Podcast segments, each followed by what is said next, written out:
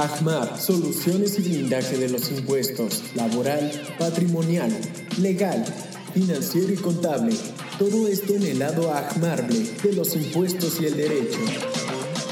Hola, ¿qué tal? De nueva cuenta nos encontramos en este podcast, el lado AJMARble de los impuestos y del derecho. El día de hoy nos encontramos con un invitado muy especial, ya lo están viendo ahí en pantalla. Si están en Spotify, ahorita vamos a pasar a presentarlo, un gran amigo, este, compañero de profesión, colega, hemos coincidido en estos últimos años más. Entonces, el día de hoy tenemos este gran invitado para hablar de un tema muy importante. Estamos en el mes de abril, las declaraciones anuales de las personas físicas. ¿no? Entonces, por ahí es un tema importante. Si bien es cierto, todos tenemos algún contador, algún asesor de confianza, eh, pues es necesario que usted como empresario, si es que nos está escuchando, aquel contador regresado que, vaya saliendo también, si de rebote le cae este tema, pues es importante esta declaración anual. Eh, en marzo pasaron las declaraciones anuales de personas morales, pero entramos al periodo de declaraciones anuales de personas físicas, que si bien somos el grueso de la población, eh, los asalariados, pues es importante tener en cuenta todo lo relevante a este tema. ¿no?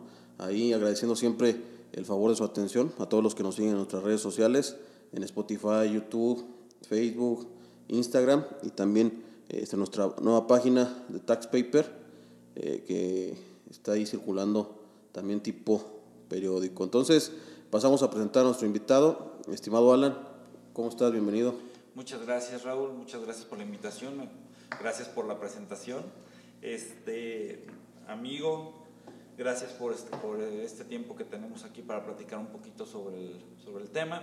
Te platico un poquito, este, mi nombre es Alan Omar del Río Ortiz, soy maestro en fiscal, soy también abogado y contador público certificado y actualmente estoy este, con el cargo en el Colegio de Contadores Públicos de Michoacán como presidente de la Comisión del Sector Empresas y ONGs, el cual pues, su función es estar un poquito en contacto o tener una interacción con las empresas para que también conozcan este, la parte del contador, ¿no? Que no crean que el contador es una, una elite que estaba este, separada, sino que principalmente pues, estamos para servir a las empresas, para darles asesoría y para que su servicio o el servicio que prestemos sea el mejor para las empresas, que tengan mayor rentabilidad y sobre todo pues, tener en, en estos tiempos actualmente que la actualidad pues ha sido más inquisitiva, pues tener más seguridad, no decimos al 100% porque no sabemos o nadie puede hablar de un 100%, pero que tengamos un poquito más de seguridad de, los, de las operaciones que estamos haciendo y que las estemos llevando bien.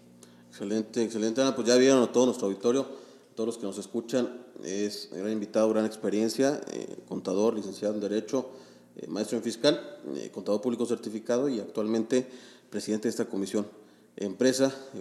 Como bien dice, pues si bien nuestro nicho de ACMAR va encaminado a todo el contenido de valor que hacemos a los empresarios, pues no escapa de la mira el contador, el asesor, y es por eso que pues dentro del Colegio de Contadores, el Instituto Mexicano de Contadores Públicos, que tiene diversas dependencias o diversas asociadas a nivel nacional, en el caso de Michoacán, en esta ocasión nos toca tener invitado al presidente de esta comisión del sector empresa. Entonces, ahorita hablaremos eh, con más profundidad la importancia que tiene el asesor dentro de la empresa, pero en este caso las personas físicas, para el correcto llenado de la declaración anual. Entonces, estimado Alan, pues si quieres pasamos a discutir un poquito, hablar un poquito de esta cuestión de la, de la declaración anual. Sabemos que en tiempos recientes eh, la declaración anual ha sufrido, el aplicativo del SAT ha sufrido algunos cambios muy considerables. Eh, esta cuestión de la tecnología, eh, toda la era digital, pues ha permeado en el área fiscal.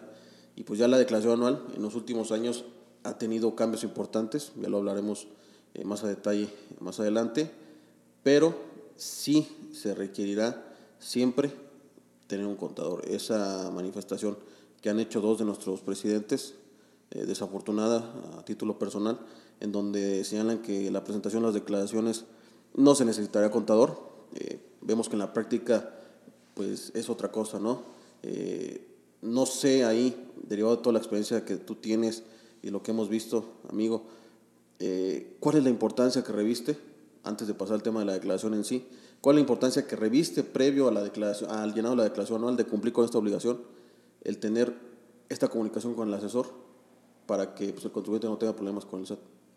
Sí, mira, haces un buen, buen comentario y ciertamente coincido contigo, es desafortunado lo que opina el presidente o los dos últimos presidentes que platicaban un poquito de eso.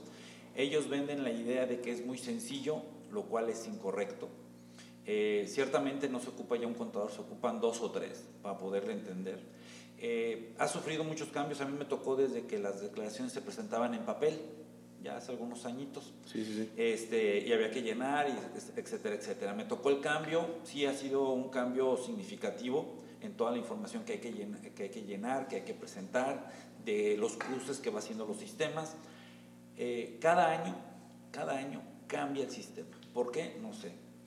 No sé si el sistema que generen es el, el último, no es el mejor, tratan de hacerlo mejor, ojalá que sea ese el, el, la finalidad, pero cada año es diferente. No hay dos años donde la declaración, el formato o el, o el applet, que ellos le llaman el sistema, sea el mismo. Y esto genera que cada año, a principios de que presentamos la declaración, los primeros días, pues el sistema está inestable y a veces pues, no funciona bien o no carga bien o, la información que, debe, de, traer no es la correcta. Entonces también eso a veces nos, nos, nos detiene a que la presentación sea ágil y verás como supuestamente las autoridades mencionan. Y ciertamente, pues bueno, la declaración anual revierte una importancia muy grande porque es el resumen de todo lo que hicimos en un año de calendario, en un año fiscal de calendario que inicia en enero y termina en diciembre. Regularmente, pues bueno, tenemos operaciones, las personas físicas, estamos, nos vamos a enfocar en personas físicas, pues tenemos algunas operaciones que tenemos, pero por ejemplo, si somos sueldos y salarios, pues adicionalmente también, pues a lo mejor recibí algunos intereses, porque tengo un ahorradito en el banco, y que regularmente pues no lo platicamos con el contador. No sé si piensan que el contador es el que les va a cobrar el impuesto. Nosotros somos los facilitadores a que cumplan con la obligación. El dinero no es de nosotros, el dinero no nos lo quedamos nosotros. No porque vengan y nos platique un empresario, oye, yo nomás cobré cinco pesos de una rentita, ¿eh? Y allá atrás tengo muchos ingresos. No, el dinero no es para nosotros, nosotros no le vamos a decir, ay, no, pues entonces no pagues impuestos, ¿no? Ajá, yo creo que correcto. algunos piensan eso, ¿no? Sí, sí, sí. Eh, también, por ejemplo, tienen este algún otro tipo de ingreso, ¿no? Y solamente nos señalan el que nosotros conocemos. Así es. Lo, así están es. rentando algún local, alguna casa y demás, y no nos, nosotros ni enterados. Eso, eso que tú comentas es lo más común. Nos llegan y nos pasan, por ejemplo, en arrendamiento, ¿no? Que te dicen, oye, yo estoy rentando un localito chiquito acá y, y pues este, cóbrame poquito, ¿no? Y a la hora que entramos al Applet, como, como tú bien dices, ha tenido muchos grandes avances tecnológicos. Uno de ellos es que los bancos, todas las constancias que antes nos daban en papel, o bueno, todavía nos las siguen dando algunos bancos, en papel, ellos ya esa información se la pasaban al SAT desde antes, en febrero. Exacto. Y no es que lo pase el gerente de la sucursal, que es mi amigo, que me dice que no lo va a mandar. Esto se hace a nivel central, se hace en la parte más alta del banco, donde sus sistemas cada mes reportan las operaciones que son importantes para el SAT, cada mes operaciones arriba de 15 mil pesos en efectivo, automáticamente el sistema lo manda. Ni siquiera le pregunta a nadie, solito lo manda. Y automáticamente en febrero se saca el resumen que manda el banco y se lo manda al SAT. El SAT ya tiene esa información. Y luego nosotros como contadores, cuando nos dicen hazme la declaración, pues nos metemos a la declaración y automáticamente ya aparece, ¿no? Intereses, ¿por cuánto? Pues por un dineral, ¿no? Entonces tú dices, oye, espérame, pues no, no tenías esta obligación. Ay, el contador, ¿y usted cómo se enteró? Pues no es que me entere yo, pues el SAT ya lo sabe. Exactamente. Entonces, ya esa parte, ya no la importancia no es que lo sepa o no el contador, de que si lo oculto al contador ya no pago. No, la cuestión es que hay que platicarlo con el contador. Oye, yo tengo esto, esto, esto y esto, ¿qué podemos hacer? Exactamente, hay un dicho, amigo, y lo conocemos nosotros en el argot, esta cuestión de que el contador es igual que un sacerdote en la religión católica, en donde tienes que confesarle todo eh, y más, últimamente que ya el SAT, a través de la facturación electrónica, a través del notario, de diversos convenios que tiene el SAT con otras instituciones, sabe todo de nosotros. Así es. ¿no? Sabe si compraste boletos de avión, si tienes alguna propiedad en el registro público, algún vehículo, todo eso, eh, si, el notario, si el notario también lo declaró, pues aparecen ya hasta este, locales o casas que hayas vendido y que el contador Eso, eh, fíjate eso que comentas, este, una anécdota que nos pasó un cliente, actividad empresarial normal, le sacamos su declaración, bueno, estamos trabajando su declaración y nunca nos dijo que vendía un terreno. Y llega este, y estaba preguntándonos, oye, la devolución y la devolución y la devolución, pues no ha llegado, se nos hizo raro. Y entrando revisando, de repente nos llega una revisión de auditoría directa. Oye, este, tenemos esta, este oficio, en aquel momento todavía no lo, no lo hacían llegar por, por este notificador, nos notificaron el oficio, fuimos a revisar, y pues ¿qué pasó? Pues es una declaración demasiado sencilla como para que me la estés auditando.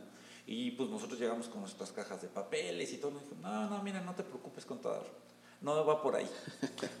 tu actividad empresarial va, excelente. Bueno, está bien, no nos dijeron excelente, ¿verdad? Está bien, pero ¿qué crees? Te faltó meterle la enajenación de un terreno. ¿Perdón? Sí, aquí tenemos un fulanito tal, el notario nos dijo que el señor vendió un terreno en tantos millones de pesos. Y ese terreno, si lo metemos a la declaración con todo lo que debe, pues en lugar de saldo a favor, pues al señor todavía nos debe como 50 mil o 60 mil pesos. ¿Qué hubo? Ah, híjole, pues nos fuimos para atrás, oye, espérate, pues eso no lo sabíamos. Pues ahí vamos con el cliente, oye, ¿qué crees? Pues en lugar de que te devuelvan, pues que hay que pagar. Es que vendiste un terreno. Ah, pero es que pues el terreno lo vendí por allá como por marzo, pues hace un chorro. Sí puedes, pero es de enero a diciembre. Y el que tú no me lo platiques a mí, pues no significa que el SAT no lo sepa. Al contrario, pues aquí sí iniciaron facultades de comprobación, ahí estuvimos negociando un poquito la multa por el error, por, por omisión, etcétera, etcétera, que al final del camino, pues bueno, se logró que, ¿cómo se llama? Que fuera el efecto menos, menos perjudicial para el cliente. Pero al final de cuentas, esto pudiera desencadenar en, una bronca más grande. Sí, amigo, y, no sé si te ha tocado eh, que, por ejemplo, a nosotros que nos tocó brincar del papel, bueno, a mí no tanto, pero ahí empezamos a hacer nuestra práctica muy joven, este, brincar del papel a lo electrónico, eh, hemos encontrado cierta resistencia del contribuyente, eh, contribuyentes ya mayores, en donde es que yo así siempre lo hacía, ¿no? Y el SAT no se va a dar cuenta y pues no voy a declarar estos ingresos, este, los voy a meter en una cuenta no fiscal. Y todo ese tipo de cosas que a lo mejor ya la nueva generación, los millennials, los eh, nuevos emprendedores, tienen un poquito más de, este, no conciencia, sino más, no temor también, no podría decirlo así, pero tiene un poquito más de conocimiento, conocimiento ya de la tecnología y de los alcances que pudiera haber, ¿no? Exactamente. Entonces le cree más al contador diciéndole, mira, es que el SAT ya, ya, sabe todo. Así es. Tiendas departamentales también. Así es. Entonces, tarjetas de Liverpool, Sears, todo eso, el SAT, el SAT ya lo conoce, ¿no? Entonces, en eso radica lo que comentaba, la importancia, ¿no? De la comunicación que tiene que tener el contribuyente con el, asesor fiscal. Sí, mira, todas esas tiendas departamentales, todas las tarjetas de crédito, eh, por obligación tienen que emitir un CFDI. Entonces los estados de cuenta se convierten en un CFDI como si fuera una factura. Obviamente es un comprobante fiscal. Entonces todo el comprobante fiscal pasa primero por el SAT antes de tener el sello. En milisegundos o no sé cómo le llaman técnicamente, pero toda esa información la tiene el SAT. Entonces, al momento que tú recibes un estado de cuenta, vamos a hablar de una empresa Liverpool, por ejemplo, es un CFDI. Entonces esa información ya la tiene el SAT. Y si tú lo quieres ocultar a la persona que te va a ayudar a hacer tu información, pues vas a tener ahí problemas. Porque al final de cuentas, como bien lo dices, te tienes que confesar, oye, pues mira, yo cobré unas rentitas por acá, tengo un, ingreso por acá en, en, intereses, este, vendí un terrenito o me, me heredaron. Aquí hay un tema también muy importante, por ejemplo, en el tema de las herencias y las donaciones, vamos a hablar, la herencia pues es a partir de que existe un fallecimiento y la donación pues es este, entre, entre dos personas vivas. Regularmente se dice incorrectamente, no me heredó en vida, eso no existe, eso se llama donación. Correcto. Porque bueno, en el argot así lo, así lo dice, ¿no? En donación es un acto entre dos personas, uno decide entregarle a otra persona a título gratuito u oneroso. Y, el, y la herencia surte efectos después de la muerte. Por eso es la diferencia. Y regularmente algunas personas reciben pues que un terrenito o que la casa familiar pues ya se divide, etcétera, etcétera, y está exenta hasta el día de hoy. Esperemos que así siga porque lo que hemos escuchado a lo mejor cambia esta circunstancia, ¿no? Exacto. Pero ahorita está exenta, pero una de las condicionantes para que sea exenta es que esté manifestada en la declaración anual. Y si no lo haces, pierde la exención. Entonces, supongamos que a mí me heredan o me dan en donación una casa que vale 6 millones de pesos Y yo digo, pues está exenta, el notario me dice, sí, es casa habitación, está exenta, y además es donación, tan tan, no pagas nada, pagas nada más traslado de dominio, que ese no tiene exenciones, y tan tan. Y yo me quedo con la casa, no pasa nada. Y pasan uno, dos o tres años. Recordemos que las facultades de comprobación son a los cinco años, y me toca el SAT, oye, pues ¿de dónde te hiciste de una propiedad de, de 8 millones de pesos? Que a lo mejor eso valgan en ese momento. No, pues me la regaló mi, mi mamá o mi papá, me la donó. Ah, pues está padre. ¿Y dónde me dijiste? No, pues el notario. No, no, no, ¿Tú dónde me dijiste? No, pues, pues no lo dije. Ah, pues ¿qué crees? Como es tiempo pasado y las declaraciones son autoaplicativas, que quiere decir que tú mismo eres el que vienes y me, y me declaras lo que tú quieres, y como no lo declaraste, hoy no puedo decir que es una donación. Hoy tengo que decir que es un ingreso omitido y vas, te van a cobrar impuestos por una adquisición en bien, que estamos hablando de una propiedad de 8 millones de pesos. Exactamente, que son los famosos datos informativos, ¿no? Que muchas de las veces se nos escapa tanto al contribuyente como al asesor. Exactamente. En donde pues ya hablaste de los donativos, las herencias, los préstamos muy importantes también. También es un tema muy importante los préstamos.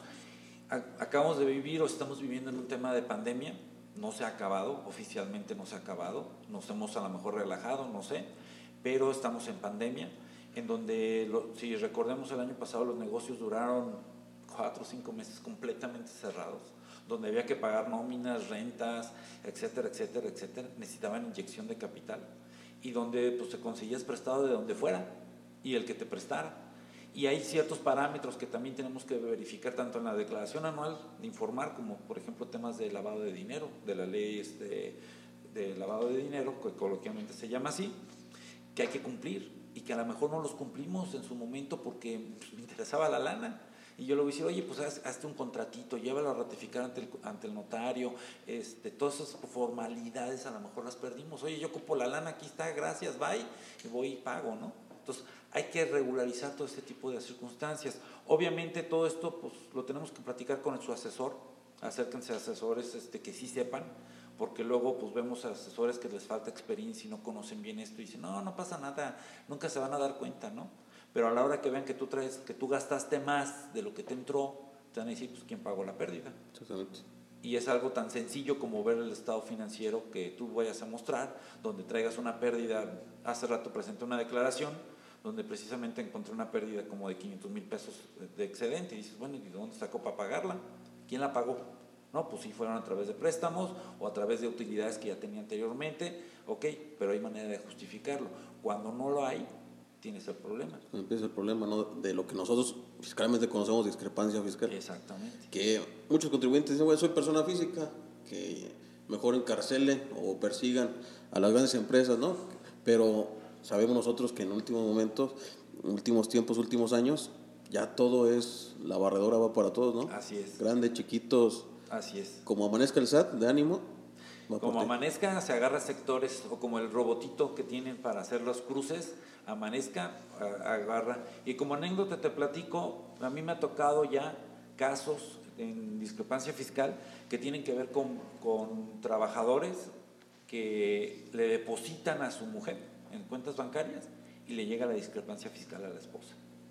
Y le dicen, oye, tú en el año recibiste, no sé, 300 mil pesos de depósitos y no estás dada de alta en el RFC, origen y procedencia. Vémelo aclarar.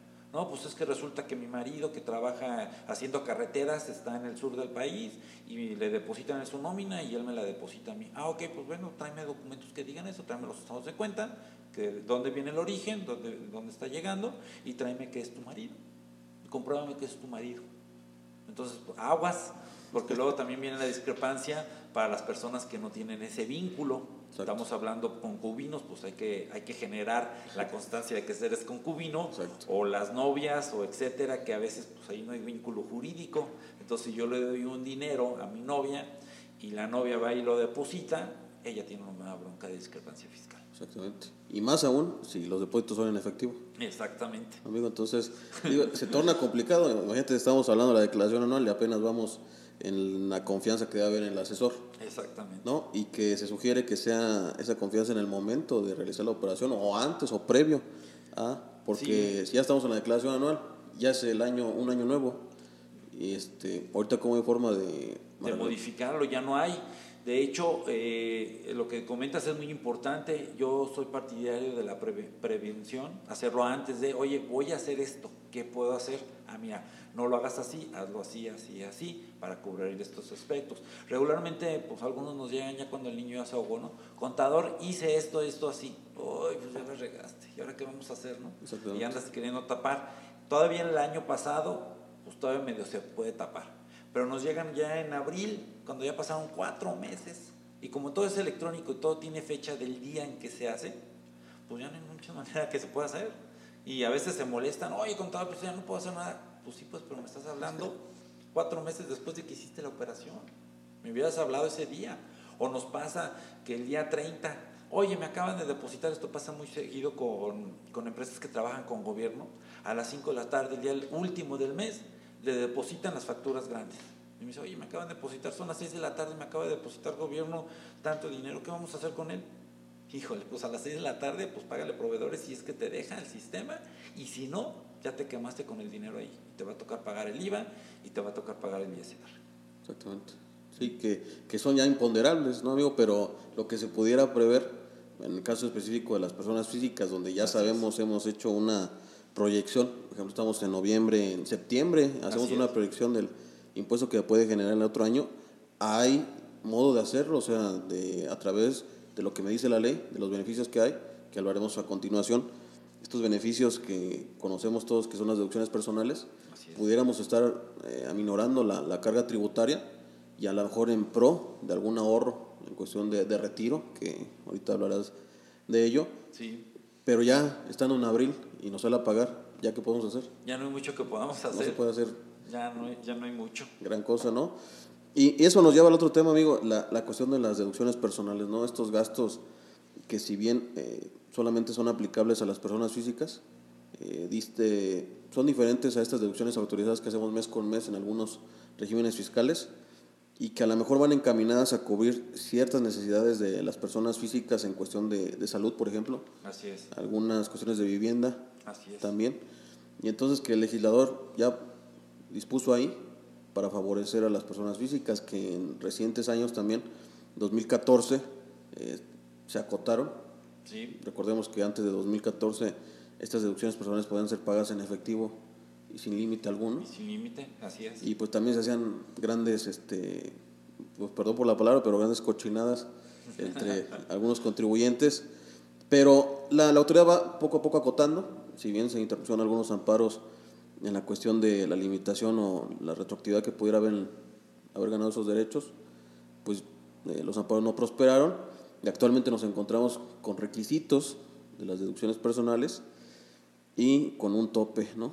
Así es, así es. Actualmente, bueno, como dices tú, hablando un poquito de historia, anteriormente pues no había tope, no había límite y no había requisitos. Simplemente era que tuvieras el comprobante a la fecha de la declaración, eran en papel.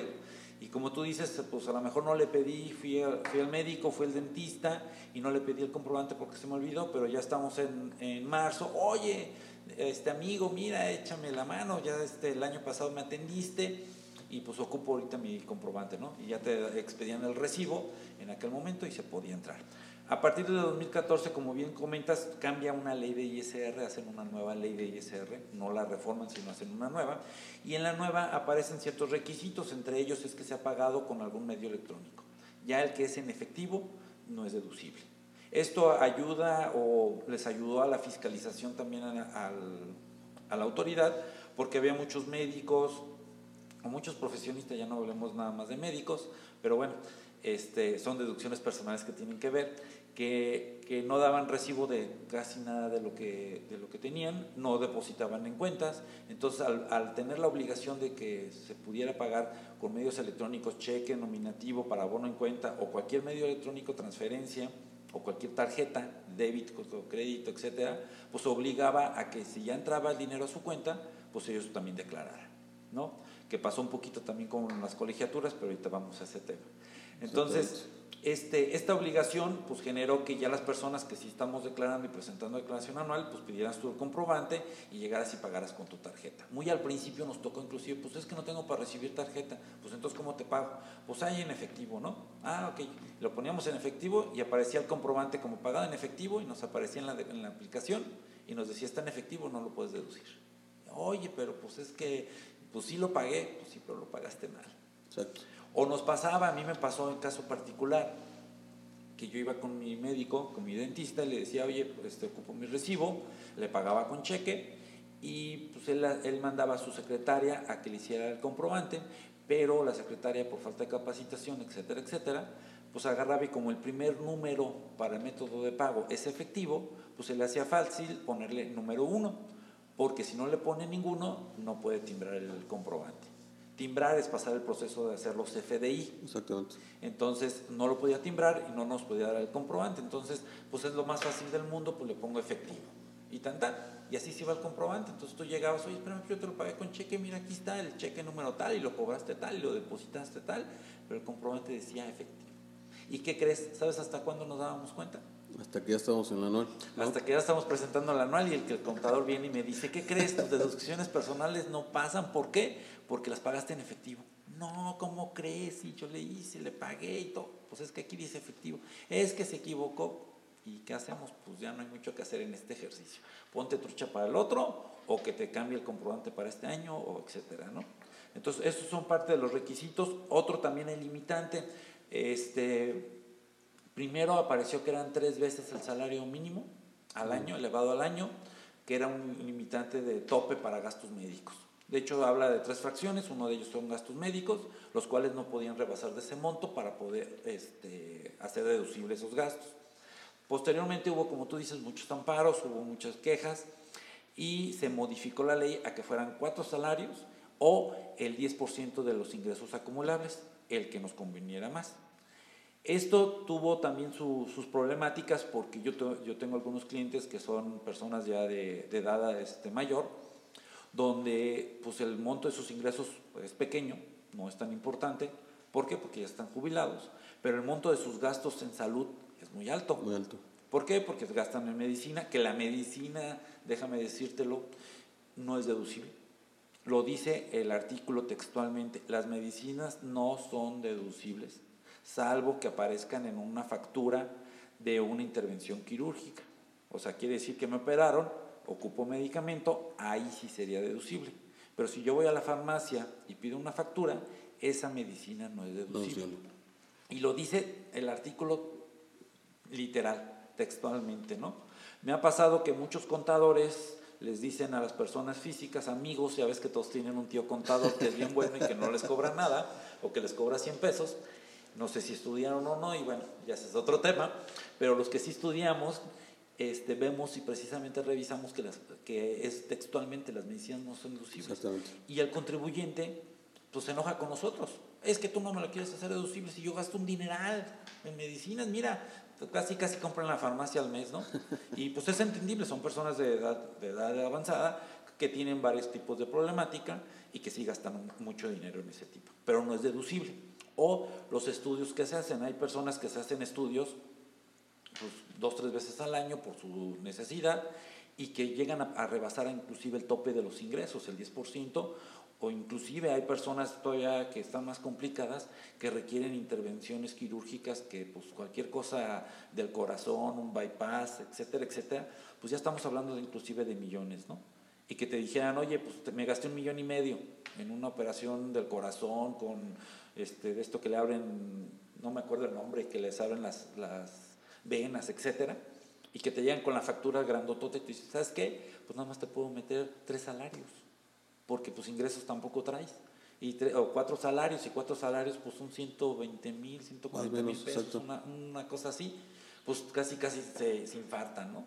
Porque me dicen, oye, pues yo me gasté todo, todos mis ahorros, o sea, ya no son ingresos, son ahorros en, pues, en la salud y no los puedo deducir. Exacto. Y así es como está pasando. O sea, y así está la ley. Pues no es que el contador no quiera, pues es que no, se puede. Sí, que fue un choque, fue un choque en 2014, lo, nos tocó vivirlo ahí dentro de, de Prodecon.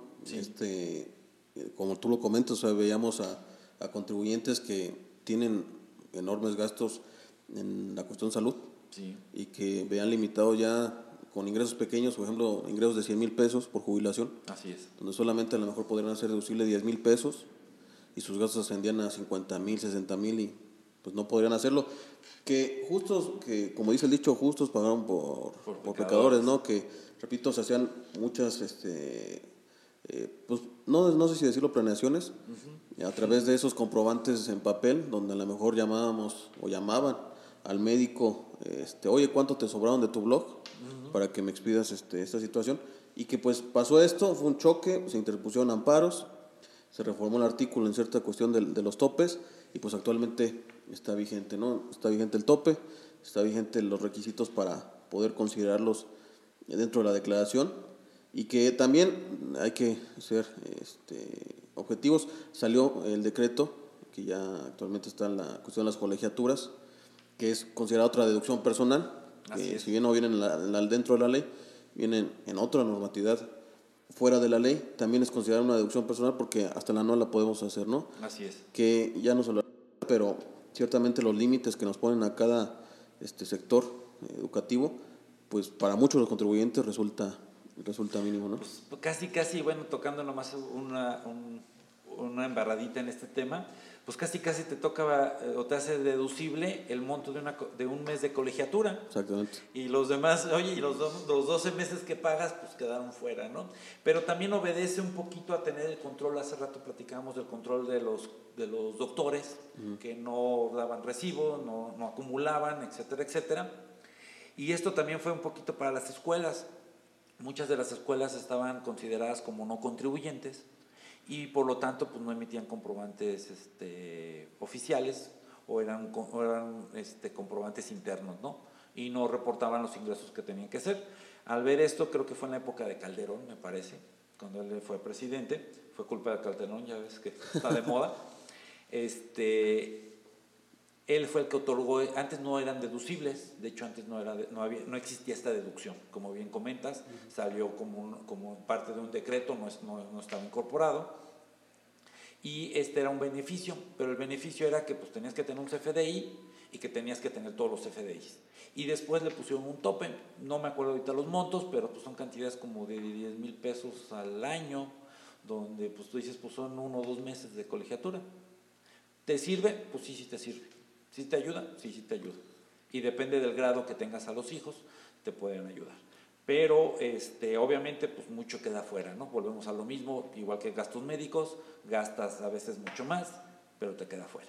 Con sus este bemoles, ¿no? Estimado Ana, porque este fue una inscripción, no entra. No entra, no. Solamente pura colegiatura, Pura colegiatura. hasta nivel bachillerato. Así es. Universidad Ya no, ya no entra. ya no entra. Que, que los montos, que como bien saben, yo creo que la audiencia los conoce, estos montos o estos límites que hay en, en todos los eh, grados o los sectores de la educación, según esto, la exposición de motivos es porque al Estado mexicano le cuesta eso al año eh, tener un alumno en una escuela pública, que pues es, es muy poco, ¿no? Es muy poco, ¿no? Yo no creo que sea por ahí, más bien el tema es, te doy poquita deducción para que me ayudes tú a fiscalizar.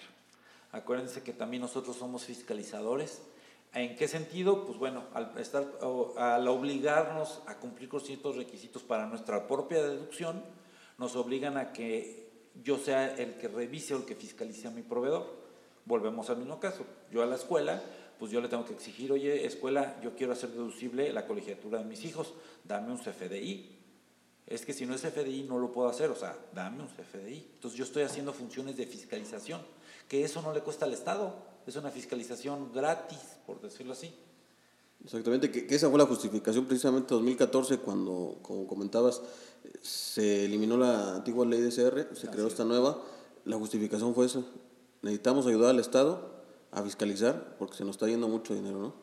Entonces, se pusieron esos límites en la no cuestión... nos pagan por eso. Exact- Exactamente, se pusieron los límites en las deducciones personales, se puso más límites en las donatarias autorizadas, eh, creó este decreto en 2013 por ahí, Sí. y poco a poco se ha ido eh, pues orillando a que sea el propio contribuyente o relacionado al contribuyente el que esté fiscalizando eh, como tal a los contribuyentes entre sí, ¿no?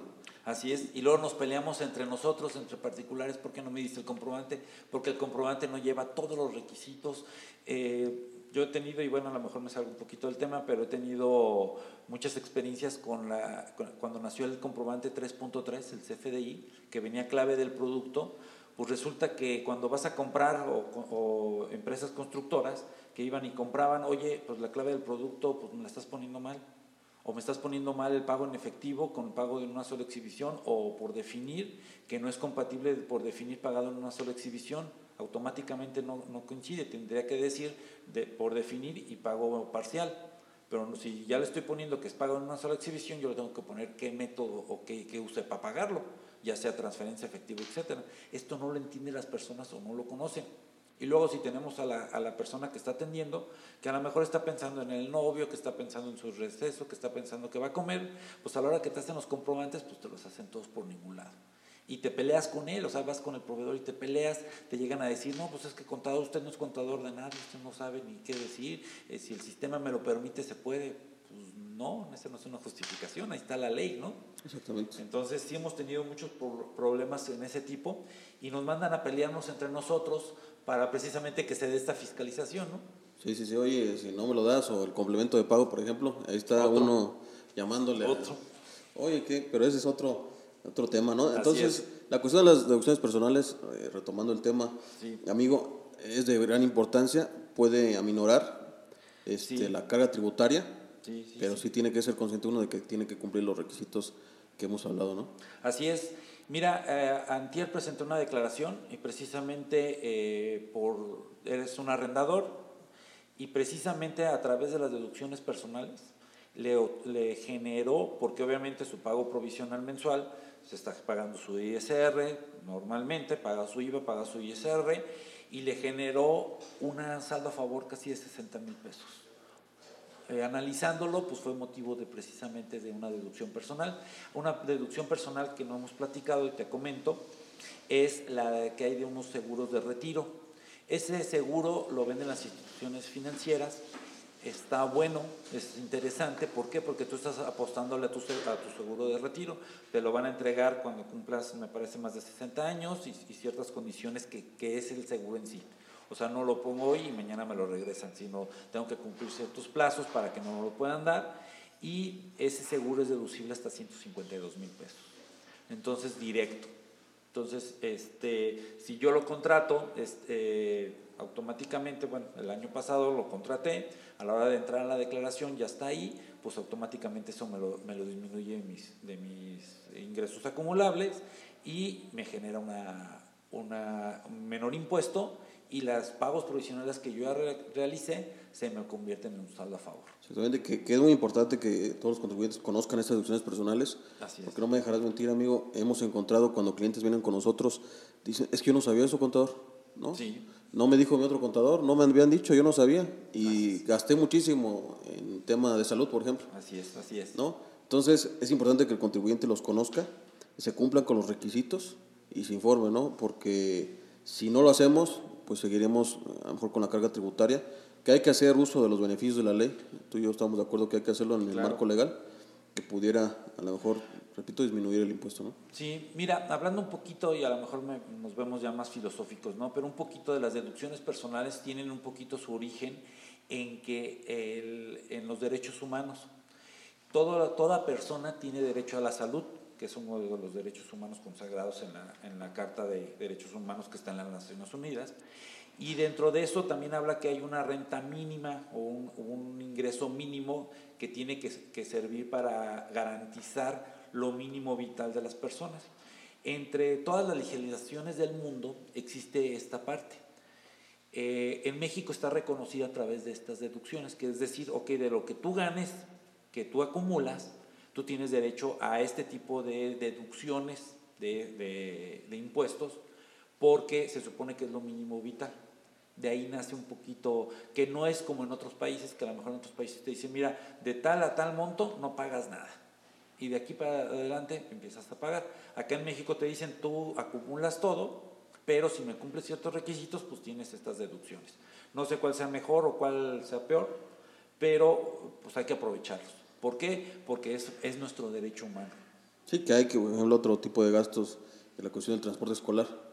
Que puede hacerse pues ocioso ya en la cuestión de que pues tiene que ser y tiene que ser declarado obligatorio ¿no? por la escuela. o sea, ese tipo de requisitos que tienen algunas deducciones personales pueden llegarlos a ser como pues inservibles, porque qué tal si no es obligatorio el transporte escolar? Ya no es deducible. Ya no es deducible. Así es. O la cuestión de los gastos funerarios. Ese es un tema, el gastos funerarios es un tema muy interesante porque ahorita con la pandemia y pues desgraciadamente pues hemos tenido muchos decesos.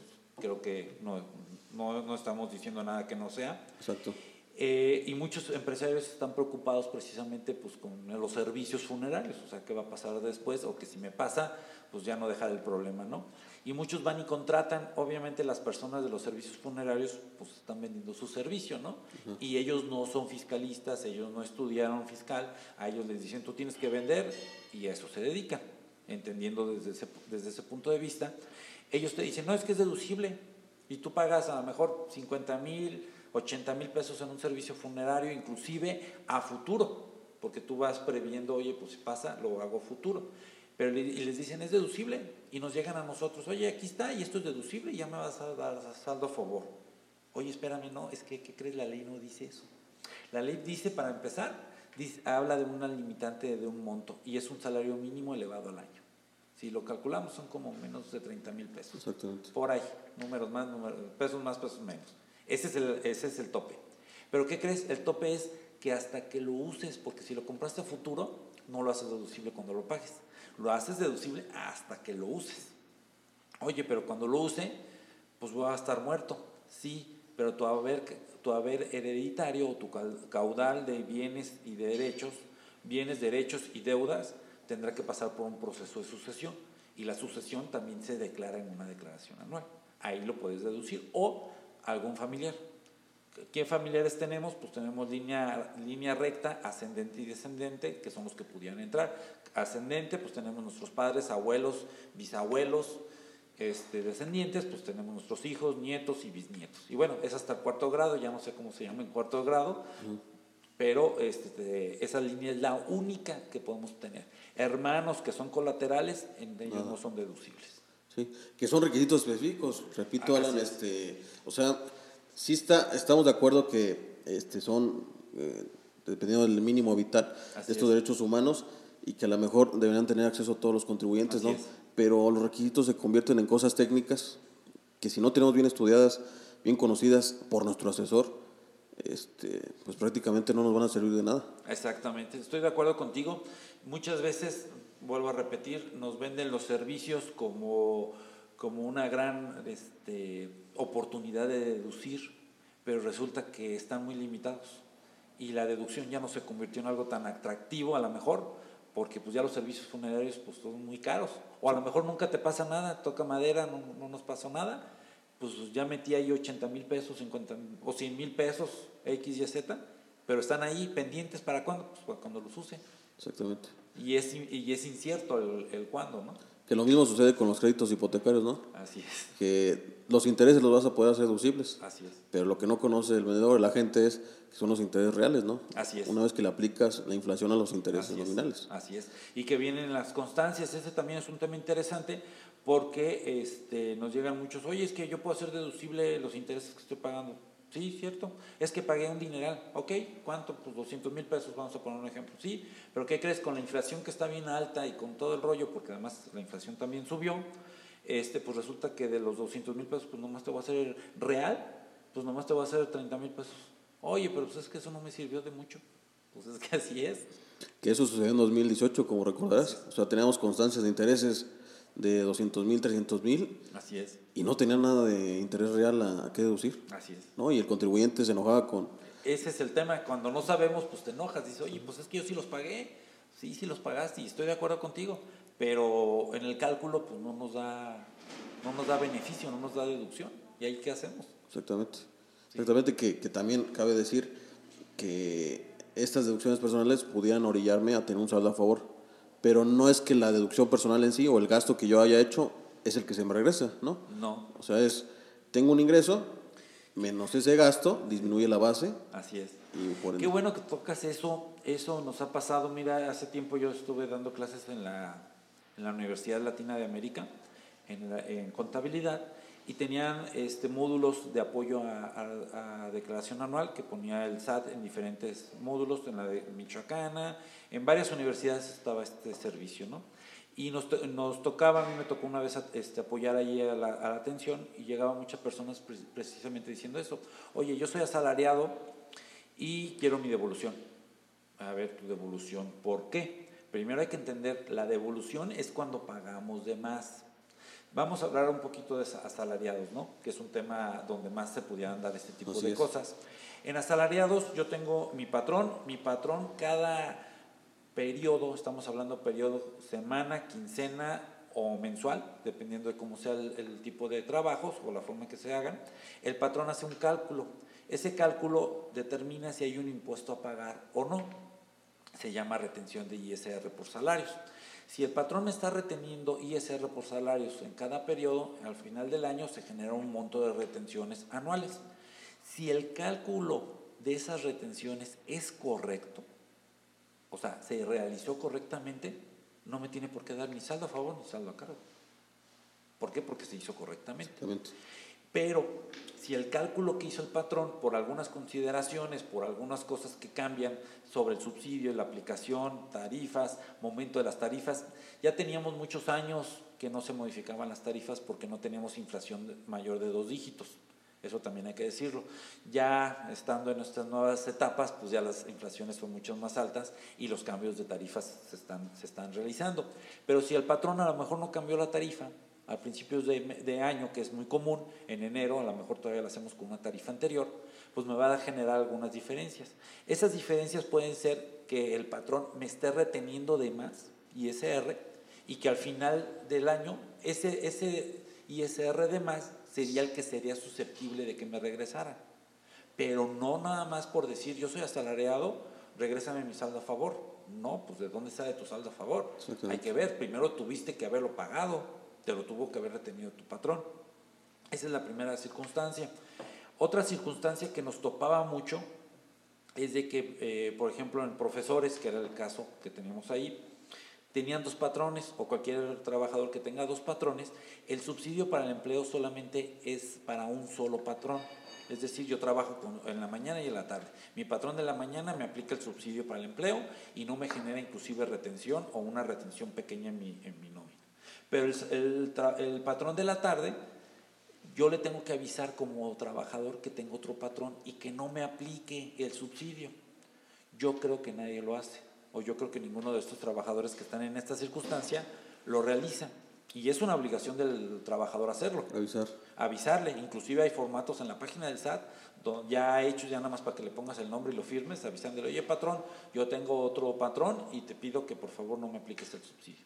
Como no lo hacen, al hacer el cálculo y tener dos patrones y meterlo al sistema, el sistema dice, ah, te dieron un subsidio al empleo que no te correspondía. Entonces, ese subsidio al empleo que no te corresponde, automáticamente, ¿qué pasa? Se convierte en un saldo a cargo. Y entonces dicen, oye, me iban a dar devolución, ahora me sale a cargo. Sí, porque tú recibiste un dinero que no te correspondía. Exactamente. O sea, que, el impuesto lo tienes que pagar mensual o anual. Exactamente. No, no hay escape. Si tú tienes dos patrones y te están aplicando este subsidio, que salió ahí en inicio del 2000 con este presidente Vicente Fox, que era crédito al salario antes, ya cambió subsidio al empleo, donde este, pues soy buena onda, yo gobierno, papá gobierno, y le digo al patrón, oye, si tienes ciertos trabajadores que ganen el mínimo, hasta esta cantidad, en lugar de retenerles impuesto a la renta, pues les das un les das pues un dinero. Así es, a cuenta mía. A cuenta mía, ¿no? Así es. Y eso lo puedes tú considerar el patrón para tus pagos, ¿no? Así es. Pero este subsidio, igualmente en los beneficios que hay en la ley, tiene sus limitantes, tiene sus características que hay que cumplir. Así es. ¿Cuál es una de ellas muy importante que mencionas? Pues que es por persona, por trabajador, no, no por patrón, o sea, por trabajador. Así es. Por trabajador tengo cierto, eh, me corresponde cierto límite de subsidio. Si ya junto los ingresos de los dos patrones, obviamente ya no voy a tener este, el subsidio o vaya a superar los límites. Y hay otro tema ahí, fíjate, lo acabas de se me acaba de venir a la mente, hay otro tema muy importante que no lo conocen las personas y que regularmente lo toman o no lo toman, es que cuando tengo eh, el pago de personas físicas, se realiza a través de una tarifa, una tarifa progresiva de un monto de 0 hasta 500 pesos, 544 es el primer rango, así sucesivamente hasta llegar a un millón de pesos, que es la tasa más alta del 35%. De ahí va subiendo progresivamente el impuesto. Cuando yo tengo un solo patrón, estoy en un rango y me aplican esa tasa. Cuando tengo dos patrones, mis dos un patrón me va a hacer un rango conforme lo que él me está pagando y el otro patrón en un rango conforme lo que me esté pagando. Pero el anual, ¿qué creen? Sumo los dos ingresos acumulables y me sube de rango. Por obvias razones, estoy teniendo más ingresos. Entonces, el patrón me retuvo, ojo, me retuvo con un rango pequeño. El patrón 1 y el patrón 2 con un rango pequeño. A la hora que lo sumo, ¿qué pasa? Pues me subo de rango. ¿Y qué va a pasar? tengo que pagar impuestos. Entonces, en lugar de que me devuelvan, pues tengo que pagar. ¿Por qué? Porque tengo dos patrones o dos o tres actividades. Vamos a ponerle el caso que, que ya, ya no nada más soy asalariado, soy asalariado, tengo arrendamiento, tengo intereses, enajené un, un, este, un inmueble, ya tengo cuatro, cuatro capítulos en una declaración anual.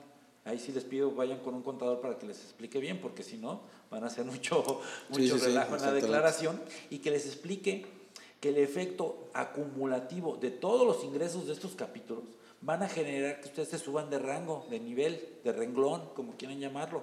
Entonces, si antes pagaban sobre una tasa de un 12%, vamos a suponerle, te vas a ir a un 24, a un 26 o hasta un 30% de ISR. Y entonces te va a salir impuesto a pagar. Sobre todo también un tema importante, y bueno, ya que estamos en esto de la declaración anual, se me están viniendo el tema, cuando yo como persona física, a lo mejor yo vendo un terreno o una casa, el, notario tiene la obligación de hacerme un pago provisional. Ese es un pago provisional, no es definitivo. ¿Por qué? Porque la ley de ISR maneja dos procedimientos. Un procedimiento para el pago provisional que realiza el notario y un procedimiento para la declaración anual. Son dos diferentes. Entonces, cuando yo vendo el terreno, yo voy, el notario me dice, ¿sabes qué? Hay que pagar 40 mil pesos de ISR. Ah, aquí está, los paga. Entre ellos, a lo mejor, o bueno, vamos a ponerle puro ISR, ya no nos metemos en honorarios ni temas de traslado de dominio. Sale. Y la persona dice, yo ya pagué mis impuestos de la venta, de la enajenación. Ya no tengo que hacer nada. No tengo que hacer nada. Yo ya, eso, eso yo ya estuvo, ¿no? Y a la hora que nos llega y nos dice, hazme la declaración de sueldos y salarios, perfecto, nos metemos y aparece, oye, pues vendiste una casa, aquí está el notario, te dijo. Sí, pero yo ya pagué impuestos. Sí, pero ¿qué crees? Ese fue pago provisional y es, el procedimiento es sobre la ganancia no acumulable. ¿Y qué crees? En el anual se hace a través de la, de la ganancia acumulable. Es un procedimiento diferente. Entonces, a la hora que tengo dos ingresos, automáticamente, y no es por afirmar tajantemente, pero casi casi te va a dar a pagar. ¿Por qué? Porque son dos ingresos diferentes. Y a la hora que lo sumas, te subes de tarifa y te va a salir. Y obviamente se resta lo que ya pagaste, pero el procedimiento es diferente. Entonces hay que tener mucho en cuenta qué estás haciendo. Por eso al principio lo, lo platicamos, la importancia de decirle a tu asesor qué estás haciendo, qué hiciste el año pasado Oye, vendí una casa. Ah, bueno, estos son las consecuencias de vender una casa. Exactamente, que también si sabemos los beneficios, pues y no han pasado, o ya pasaron tres años de la última generación de la casa, pues estaría exento, ¿no? Pero volvamos a lo mismo, amigo. Este, la importancia que reviste tener primero un asesor. Así es. Y segundo, tener la comunicación con él. Porque de nada vale tener el asesor más fregón que pudiera haber en fiscal, pero si no sabe los movimientos que has hecho durante el año, eso y nada es lo mismo, ¿no? Así es. Y la cuestión del saldo a favor, como bien lo explicabas, da por haber pagado de más Así es. durante el año y al hacer el cálculo anual me da un impuesto menor y sobre eso da el saldo a favor, ¿no? Que las devoluciones automáticas es todo un tema, amigo, no me dejarás mentir. Este, las intermitencias del mismo sistema que ya platicábamos al inicio de nuestra charla, este, da lugar a que muchas de las veces se haga pues este caso omiso de la facilidad, porque eh, realmente la facilidad de la devolución automática es para muy pocas personas. Así es. Que realmente a lo mejor nada más tienen un patrón, no superan los 400 mil, tienen deducciones personales de gastos médicos que no superan el límite. Así es. Y están las facturas, está todo bien y puede ser que la devolución automática llegue. Pero a contribuyentes que ya tienen la enajenación de un terreno, tienen ingresos por cuatro o cinco capítulos, intereses, dividendos, arrendamiento, enajenación, sueldos, salarios, todo eso. Que ya está un poquito más complicada su declaración, ya no es tan fácil que salga la devolución automática, si es que sale, inclusive por cómo ha estado siendo modificada las leyes, inclusive cuando juntas muchos capítulos, pues ya hasta te sale a pagar. ¿Por qué? Porque vuelvo al mismo, no prevemos o no pensamos o pensamos que ya pagamos el impuesto provisional por cada capítulo y ya la hicimos y a la hora que sumamos, pues brincamos a otro, otro renglón, ¿no? Exactamente, que repito, la cuestión de la devolución automática año con año es un dolor de cabeza para, para todos los contribuyentes. Así es. Eh, si bien es cierto, la autoridad asegura que se puede regresar de 5 a 7 días hábiles o 10, que no lo dice nada oficial, simplemente está la facilidad, pues muchas de las veces tenemos que irnos a la devolución manual y ya esperar los plazos, ¿no? Así es. Con todo lo que conlleva. Inclusive con que te abran una auditoría para revisar que la documentación esté completa, ¿no? Sí, pues entonces... Fíjate que comentas un tema importante, eh, las campañas que hace la autoridad, ¿no? Me, me acuerdo mucho que, que, inclusive lo comentamos en algunos foros, eh, viene la publicidad, ¿no? Presenta tu declaración anual en abril, y la devolución automática es, es este, en cinco días. Y quieres que te devuelvan, presenta tu declaración anual, pero así como dando un hecho de que te van a devolver. Y las personas creen, ah, presento mi declaración y me van a devolver. Eh, ya lo hemos platicado, no necesariamente, no necesariamente hay un saldo a devolver. Exactamente. Y, y, lo que nos lleva al otro tema, ¿no, amigo?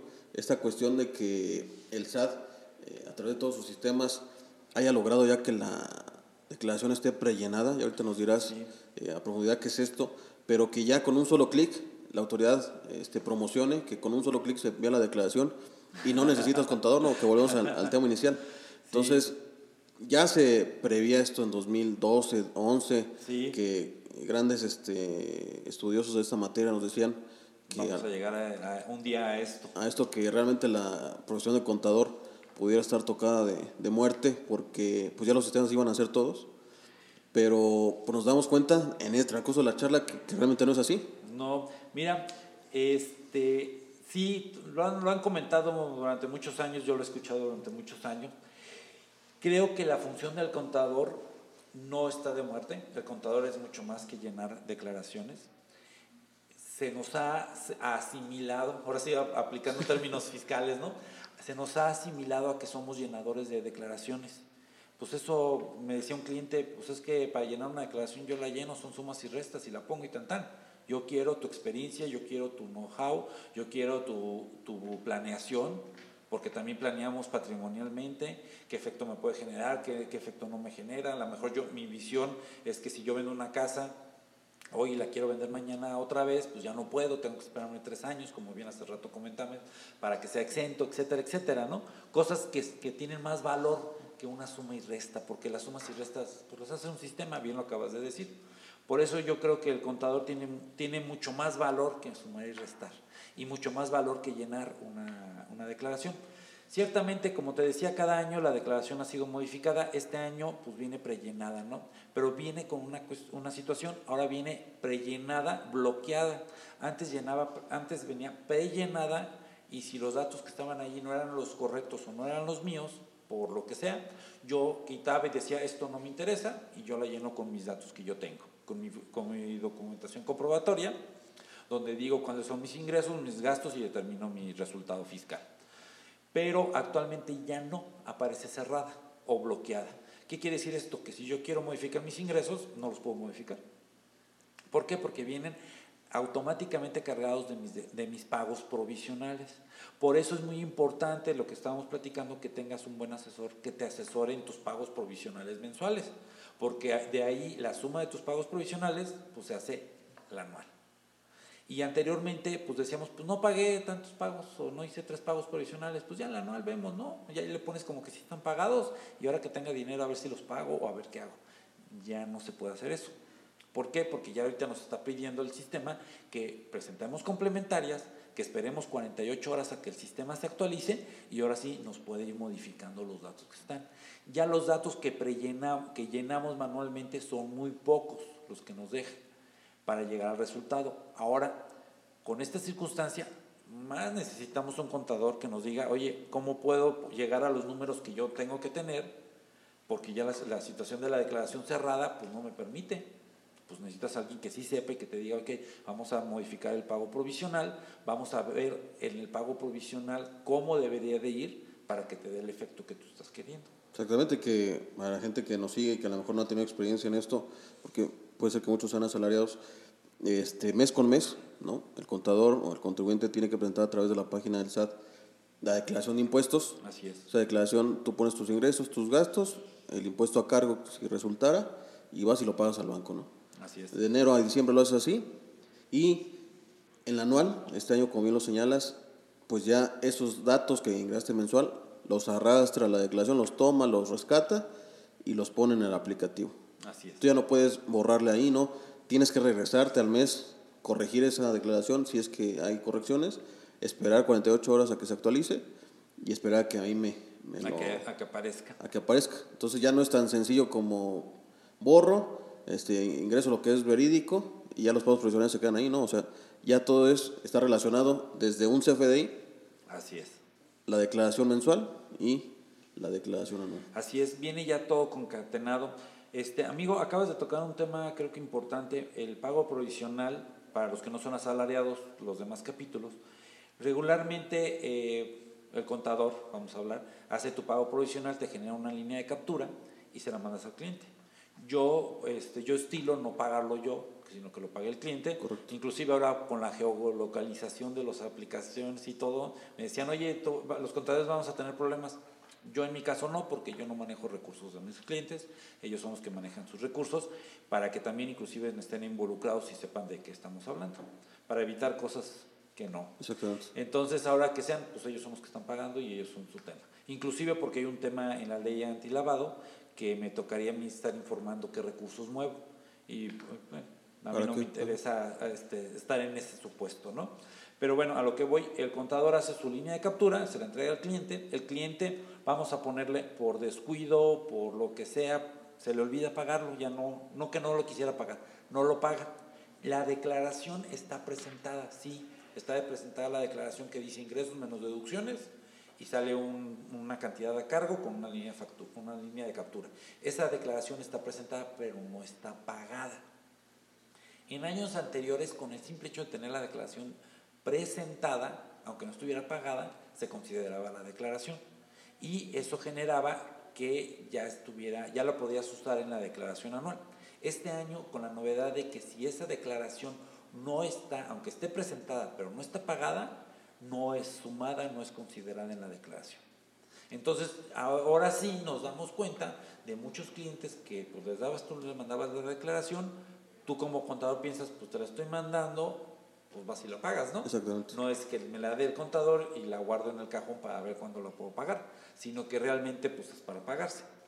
Y que llegabas a veces a lo mejor, eh, presentabas antes la anual porque no nos lo pedían y después te requerían, no sé, en tres años, oye, tienes tres, tres líneas de captura que no pagaste. Y te dice el cliente, ¿por qué no la pagamos contador? Pero yo no, yo no tenía que pagarla, tú la tenías por qué pagar. Pero usted no se fijó porque no había manera de fijarnos. Exacto. ¿Sí, sí me explico? Sí, sí, sí, y la culpa, pues siempre es del contador, ¿no? O sea, el cliente es el que guarda el dinero, pero la culpa es del contador.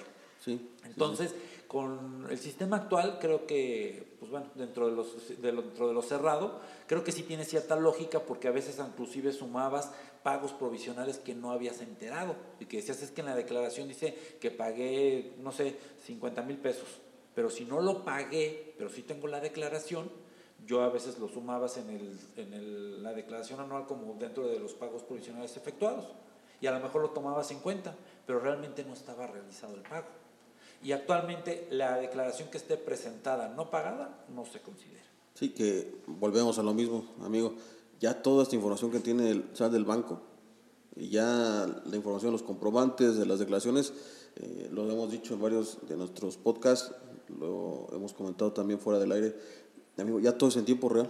Así es. O sea, ya no, ya no es como antes que esperábamos a que la autoridad llegara al ejercicio en el que estamos para que nos auditara y decíamos estaba atrasada cinco años, después fueron tres años. Así es. Y ahorita la autoridad Ya está casi, casi al día. Al día. O ya te puede determinar, oye, el mes pasado tienes una línea de captura, no la presentaste, ¿no? Este, no está pagada y ya me debes tanto. Inclusive te mando actualizada ya la línea de captura con actualización y recargos. Págala, tienes 15 días para pagarla. Inclusive si nos han llegado ya oficios de eso. Que uno como contador te das cuenta que no lo pagó el cliente cuando le llegan este tipo de cosas. Tú dices, oye, pero ¿por qué no lo pagaste?